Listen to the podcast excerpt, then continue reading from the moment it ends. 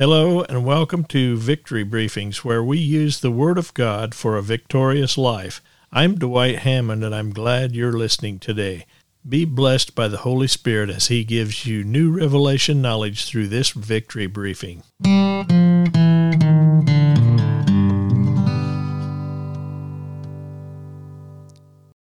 Holy Spirit revitalized. Often I think of the pressures and stresses that affect so many people's lives. They take their kids back and forth to school and to sporting events. They go to church functions, to the grocery store, back and forth to work. This puts a lot of stress on the mind and body while they're trying to keep up with the hectic pace. Then we finally get home in the evening. Rest? What's that? No, you just get to change jobs. A different kind of work, that's all. You have to maintain your house. The lawn needs mowed, dinner needs to be cooked, groceries have to be put away, dishes need to be done, children need to be cared for and disciplined. Hopefully, you discipline them. Walking through the door of the house is not the end of your workday. Then there are church responsibilities.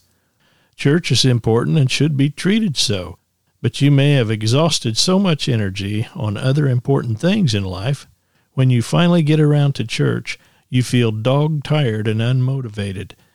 This makes you feel guilty or maybe even condemned, but this isn't a question of want to, it's a question of energy.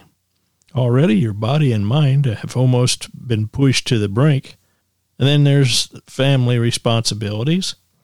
If you are a caregiver for someone in your family, you know that requires energy too. It isn't an obligation, it's a privilege to take care of family and friends. Nonetheless, it takes time and energy. Wow, then you have cousins, aunts, uncles, brothers, sisters, and grandparents. It requires work with these precious people just to keep up with birthdays, anniversaries, funerals, and weddings. Your time, energy, and finances are invested in all directions. How about friendship responsibilities? Friendships require time and attention. You want to be there for a friend in good times and bad times. You spend time with your friends because you need and enjoy their fellowship. All this requires time and energy too. And we don't want to forget financial challenges and pressures. Life is expensive.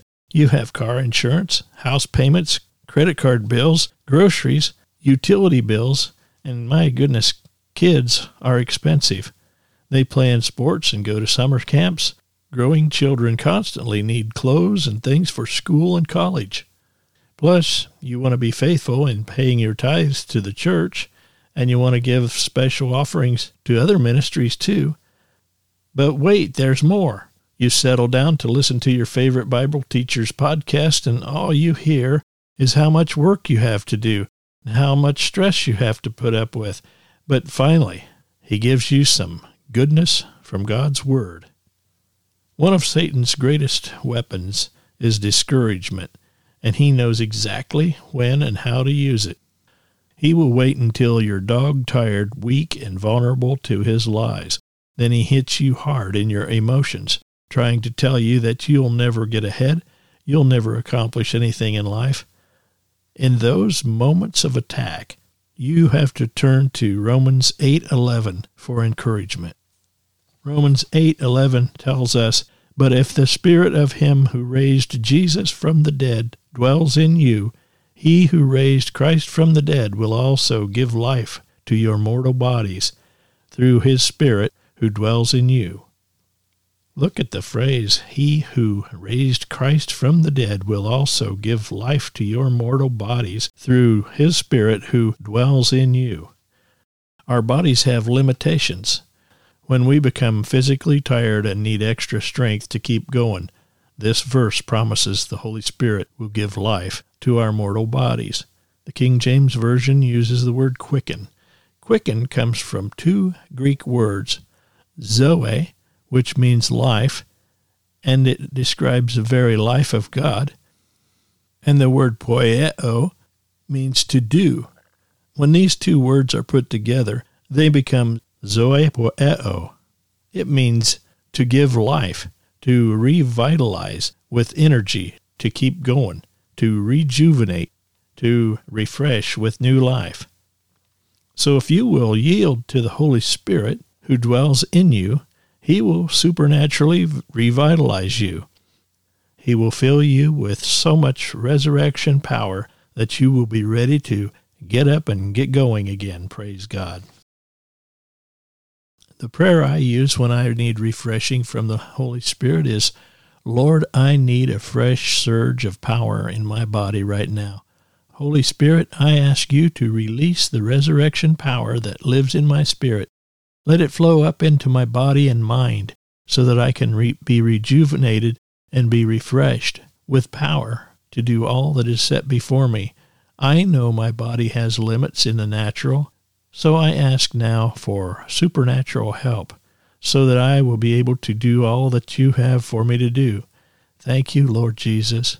Amen. Go to a quiet place and try to take a short break and speak these words out loud.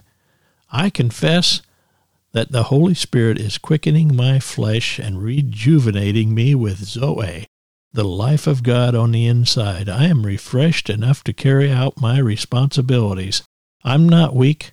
I'm strong. I'm not tired. I'm refreshed. I am strengthened. I am filled with life because the Holy Spirit dwells in me. There is not a single moment when I do not have everything I need. I declare this in the name of Jesus. Amen. Let me know where you're listening from. Send an email to mailbag at victorybriefings.net. I hope you are subscribed and will make it a part of your ministry to share this message with others. God bless you, my friend. This program and other materials are available at victorybriefings.net.